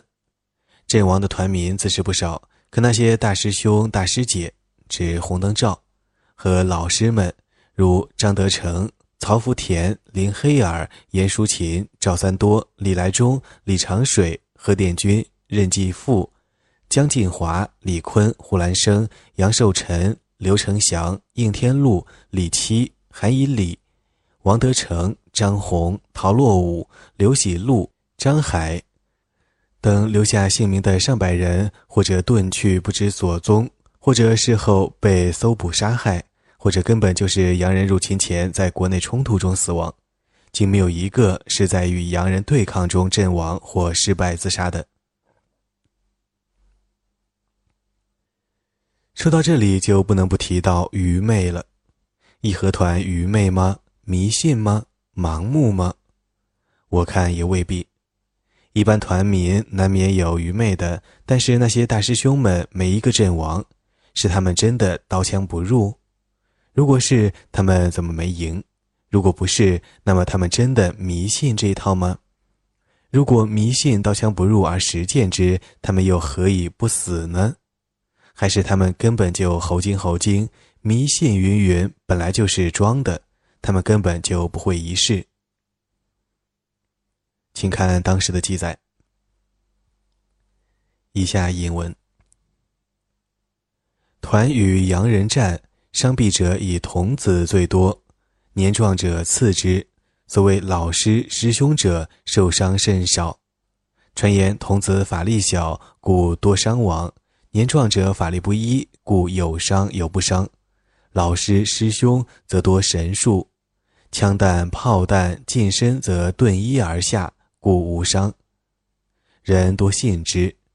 有观其后者，归于人曰：“临阵以童子为前队，年壮者居中，老师师兄在后督战。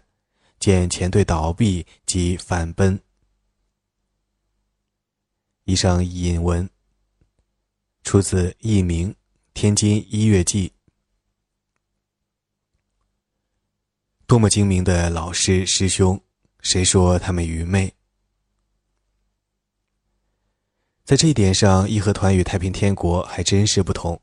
太平天国还真是迷信，天朝将士包括重要将领，虔信天赋、慷慨升天者也几乎每战必有。从起义之初阵亡的西王萧朝贵、南王冯云山，直到1868年太平军余部在广东最后一战中重伤而死的统帅汪海洋。可是义和团运动中就看不到这种情景。庚子事件中的许多场景，凭愚昧说、迷信说是没法解释的。就说那西什库教堂吧，四十个洋兵守着，数万义和团与清军从六月到八月围攻两个多月之久，竟然打不下来。而且与围攻使馆却不同，对使馆的围攻，慈禧是半真半假，暗中要保护的；对教堂就没有这么一说。非武装的教堂烧了不知多少，围攻西什库自然也是真的。而那时又没有机枪，四十杆单响枪有多大火力？要论洋枪，外面的围攻者也要多得多呀。再说西什库的周边环境，大家也知道，既没隔着河沟，又没隔着大广场。假如真的迷信刀枪不入，就凭着一股愚昧，从街对面一冲锋。哪怕前赴后继，牺牲一批，也就冲过去了。怎么会两个多月愣是冲不过去？当年英国鬼子戈登在中国号称常胜军，到了非洲的苏丹，碰上不要命的愚昧马赫敌兵，脑袋不也就丢了？说实话，还就是并不愚昧的围攻者，才造就了如此景观。守者枪一响，攻者如鸟兽散；迷信者吓倒一些，可惜有前仆而无后继。因为绝大多数人，包括大师兄们，都既不迷信也不愚昧。如是反复，西石库能够坚持到底，也就不足怪了。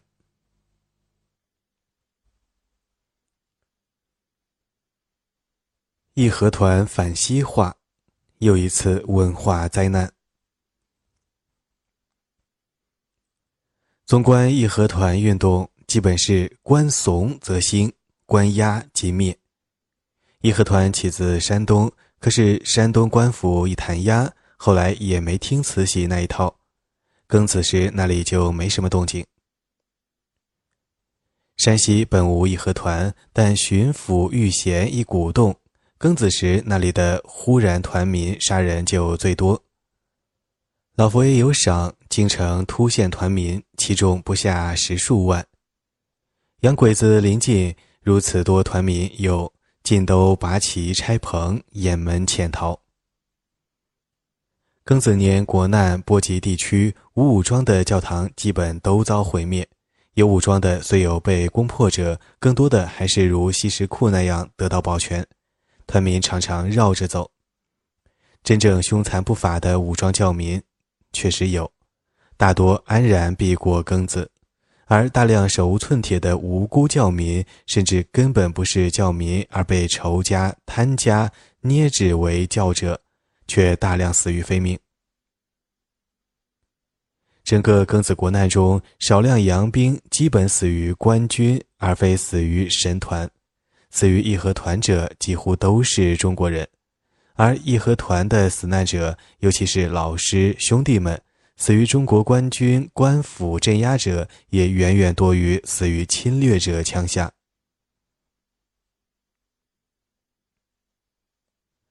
那时不仅大师兄们难得愚昧，慈禧老佛爷也是理性的不得了。过去都说他下诏向所有列强同时宣战是发疯了。后来由史家考证发现，其实那宣战诏书根本就没有递送给列强，不是不懂规矩，时至庚子宣战这一套洋程序，清廷很清楚。慈禧只是在朝廷上内部传达了一把，意思是我既然反帝了，你若违我之意，那就是帝国主义走狗，杀你没商量。这种所谓对内的民族主义。没有高度的理性，岂能想得出来？同样理性的老佛爷与大师兄们的关系也很微妙。尽管总的来说，团民比教民要传统，从阶级观点看，也是教民更具贫下中农色彩。见或有发洋财的痞子，但官绅则是不会有的。而团民主体固然也是贫下中农和痞子，却有官绅的参与。高潮时更是上自王公卿相，下至昌幽立足，即无人不团。但是整体上，义和团始终没有真正官方化，基本还是民间组织资源。而我们的帝制本质上是容不得这种东西的。当朝廷主角时，有人说义和团原出白莲教，后来有人辩称不是。义和团自己更是拼命洗刷，奉旨造反期间，甚至经常检举捕捉疑似白莲教的百姓，送官杀戮，以表心迹。但其实是否原出白莲教并不重要，真是白莲教又怎样？曾有人认为，历史上白莲教多为造反者所奉，必有异端教义。后来有学者把《庐山莲宗宝鉴》等白莲教经典看了个遍，说是正统的很，没找出什么反骨来。其实，中国朝廷镇压白莲教与西方中世纪基督教政权镇压异端完全不同。在中国历史上，民间组织资源之招妓，并不在于你信什么。而在于这种自组织机制本身就是秦制所不容的，所以无论大师兄们如何书成，朝廷骨子里还是把他们与白莲教、天地会视同一类。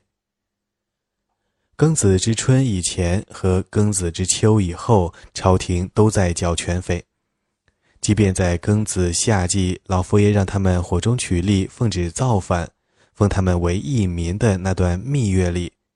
官军与神团仍是互杀不断，甚至你在前面抗洋兵，我在后边捅你一刀这样的缺德事，官军与神团双方也都干过。因此，即便在那段时间，双方也很少并肩战斗，双方的合作基本上是一种心照不宣的分工。义和团主要是屠杀教民，乃至疑似教民。贱货也抗过洋兵，而官军主要抗洋兵，贱货也参与杀教民。改革以前回避这些基本事实，愣说都是义和团在抵抗侵略者，清军只有少数爱国官兵受义和团的感召，不顾卖国政府的阻挠，也参加了抵抗。现在事实渐明。根本不是这样，而多数论者都认可抗洋兵是功，滥杀教民是过。既然前者主要是官军所干，后者几乎皆神团所为，所以如今认为权匪比官军可恨，或官军比权匪可恨的舆论颇盛。其实这也不很公平。因为直接下手滥杀教民的，虽然确实主要是义和团，但是老佛爷的指使、纵容和幕后支持岂可忽视？而后来他向侵略者屈服，又把团民做替罪羊，反过来滥杀团民，以献媚于列强，不仁不义，心狠手辣，莫此为甚。前面说过。清军将帅抗敌牺牲者不少，而义和团的首领们几乎没有一个。但是反过来，义和团的大师兄们死于非命的，几乎都是死在官军官府之手。如果说这些人是罪有应得，那么大量普通团民乃至疑似团民也被清朝官府屠杀，比被八国联军杀的多得多，又该怎么说呢？官军杀洋兵是比义和团有为，但他们杀的无辜百姓比洋兵多得多，也是不争的事实吧。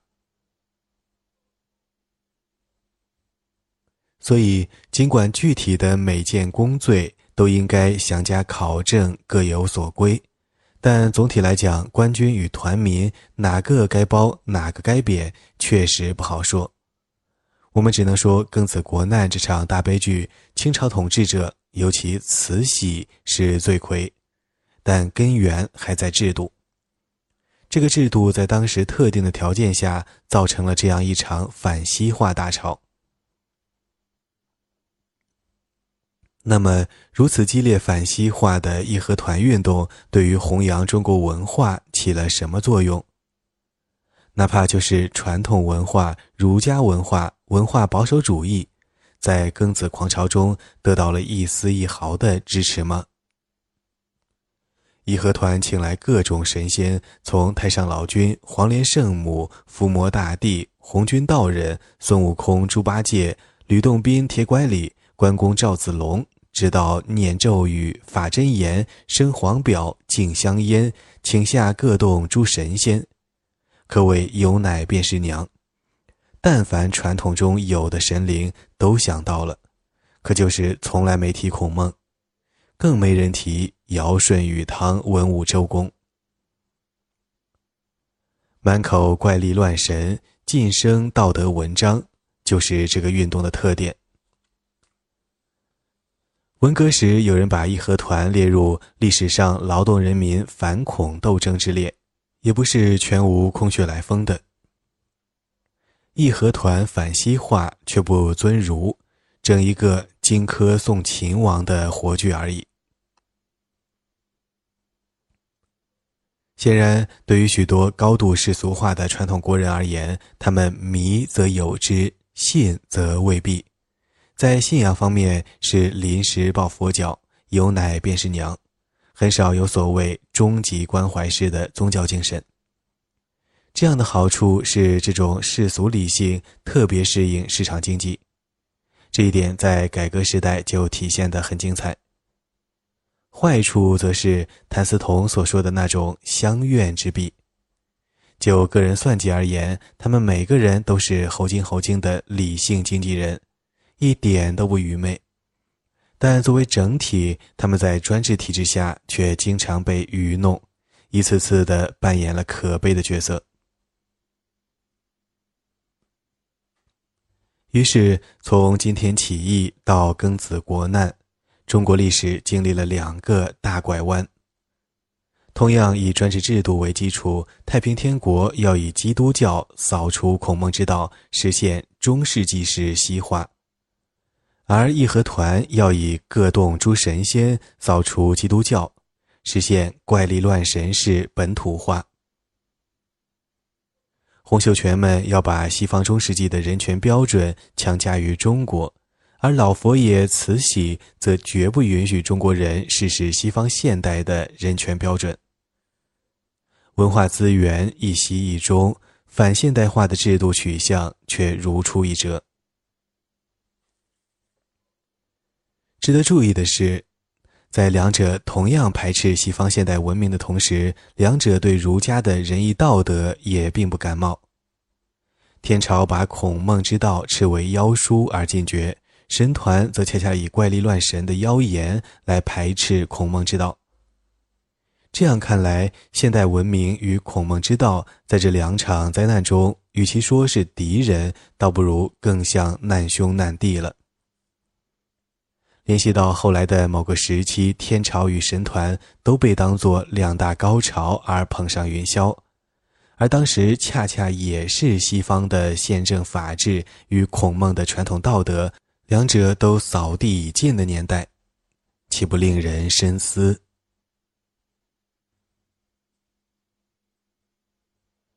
既不西化，也不反西化的辛亥革命。早在庚子国难的硝烟方散，就有人指出：推本言之，有守旧，而后有训政；有训政，而后有废立；有废立，而后有排外。义和拳者，非国事之战争，乃慈禧党祸之战争也。经历了西化而非现代化的太平天国。和反西化但并不尊儒的义和团，这两场文化方向相反、制度基础却类似的文化大革命的惨痛教训后，其实是不折不扣的武化大革命，但确实不是制度上的革命。辛亥时代的国人明白了，中国之病不在于文化，而在于专制制度。辛亥革命比戊戌变法要激进，但两者共同点是都针对制度而非文化。笔者以前曾把戊戌以前的改革思潮称为“反法之儒”，引进西制以排秦旧儒，希望实现天下为公。到了辛丑国耻后，辛亥革命前。由于国难日深，也由于日本变革的影响等原因，人们对反法之儒的兴趣稍减，而学习西方实行宪政革命成为思想界关心的重点。但是那时也并没有反儒非孔之说。辛亥前，中国经历了基督教迅猛发展的时期，甚至在义和团的发源地山东冠县等地，大量的原团民也变成了教民。辛亥时期的革命党人和立宪派中都有不少基督徒，尤其是革命党。从1883年就受洗入教的孙中山，到武昌首义功臣孙武、吴兆麟、蔡继民、熊秉坤、彭楚藩与刘福基。据考证，都是基督徒，甚至还有基督教中国籍神职人员和私募组织也积极参与了革命。但是，无论革命运动或者立宪运动本身都并无宗教色彩。孙中山的著作中经常称引“天下为公”之类的儒家经典，革命党人中也有章太炎这样的国学大师。更有甚者，投入革命的还有号称革命和尚的释太虚和苏曼殊、铁禅等佛教徒。在宁波等地，一些寺庙还组织了僧军参加革命。可以说，当时人们关心的是专制还是民主，而对信基督、佛陀还是信孔孟，并没有看得多么对立。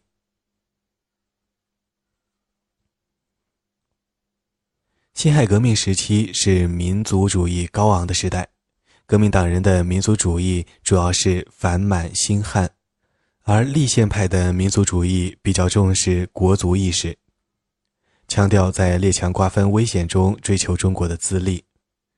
但是，无论反满兴汉还是国族自立，当时都没有被与尊崇或禁绝某一宗教、某一信仰或思想流派混为一谈。很少有人认为信基督还是信孔孟与爱国还是卖国有什么关系。当时作为民族认同象征的，主要是一些符号化的文化，尤其是所谓汉衣冠。从革命前的简便易服开始，恢复振兴大汉衣冠的呼声一度高涨。武昌首义后的军政府门卫穿起宋代武士装。钱玄同则在浙江军政府任职时，穿上他特地考证出来并自制的深衣玄冠去上班。但这一切都出自自愿，出自由衷的民族自豪感。当时并没有什么人主张实行民间服装统一或服装管制，而他们透过这些认同符号凝聚民族意志后所要实现的，则是每个国民的利益。自由、公民权利和国民整体及国家的对外主权，而不是什么宗教、学派和思想的至高无上地位。同一个人身穿汉衣冠，信仰基督教，入世研究国学，出门弘扬自由民主，为国人内争人权、外争主权，是完全正常的。正如今人所论。在当时的革命者看来，这些文化财富与建立自由人权的现代共和国之间没有敌物。没有谁认为，如果要建立自由的国家，先决条件必须是要打倒孔家店或烧掉线装书。也没有人认为，穿着汉衣冠就是一名帝制拥护者。这个时代的人们对于太平天国与义和团都有反思。对于太平天国，包括孙中山在内的许多革命党人，从反满兴汉的角度抱有好感，但几乎没有人喜欢太平天国的文化政策，也没有人欣赏洪秀全的基督教天国，尽管孙中山等人都是基督徒。同时，他们也没有兴趣追问洪秀全信仰的究竟是否真正的基督教。而对于扶清灭洋的义和团，辛亥时代的人们批评就严厉多了，尤其是革命党人，既反感扶清，也鄙视灭洋。邹容在革命军中抨击道：“义和团属于野蛮之革命，它有破坏、无建设、横暴自衰。”足以造成恐怖之时代，为国民添祸乱。鲁迅则认为，义和团起事是康有为者变法不成后，作为反动的倒行逆施。蔡元培说：“满洲政府自慈禧太后下，因仇视新法之故而仇视外人，虽有义和团之意，可谓顽固矣。”到了后来的新文化时代，人们对义和团的评价更为严厉，如李大钊声称：“我们必须努力吸取西洋文明之长，断不许以义和团的思想，欲以物陈死寂灭之气象腐化世界。”而陈独秀更在五四前夕的《克林德碑》一文中，不仅全面抨击了义和团的行为，并且警告世人。现在中国制造义和拳的原因，较庚子以前并未丝毫减少，将来的结果可想而知。我国民要想除去现在及将来国耻的纪念碑，必须要叫义和拳不再发生。要想义和拳不再发生，非将制造义和拳的种种原因完全消灭不可。现在世上是有两条道路。一条是向共和的、科学的、无神的光明道路，一条是向专制的、迷信的、神权的黑暗的道路。我国民若是希望义和拳不再发生，讨厌克林德碑这样可耻的纪念物不再树立，到底是向哪条道路而行才好呢？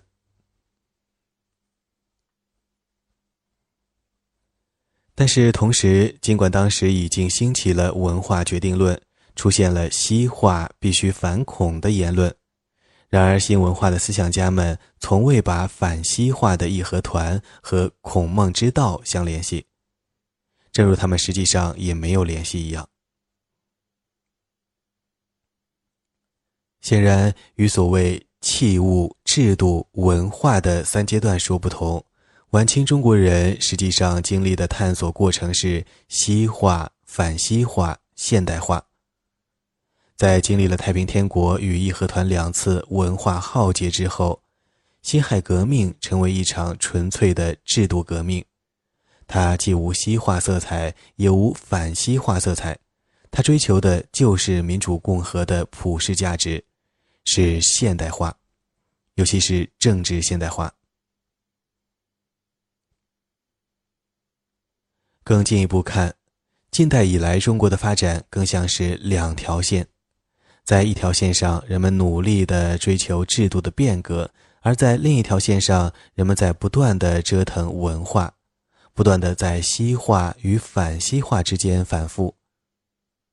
太平天国搞西化，义和团反西化，十多年后，新文化运动再一次提倡西化。但当时的反传统，按王元化先生的说法，却是反儒不反法。到二十世纪下半期，又再次大力反西化，开始反资本主义即欧美，接着反修正主义即苏俄。文化大革命原说是封资修一起反，看来是要彻底虚无了。但是到了文革后期，忽然大搞反孔扬秦、批儒彭法，出现全民读韩非、全面大专政的奇观。到了改革时代，先是拨乱反正，出现荆轲刺孔子的西化大潮，后来又三十年河东，形成荆轲送秦王的传统热，一直到现在。但是我们仔细看这一次次循环，会发现一个有趣的现象：这几次西化如太平天国运动、新文化运动，都大力反儒，但几次反西化，如义和团等，却都并不尊儒。而不管西化还是现代化，都没有改变制度的本身。只有在从戊戌变法到辛亥革命的这条线上，人们进行了另外的追求。这一追求后来得到了什么结果呢？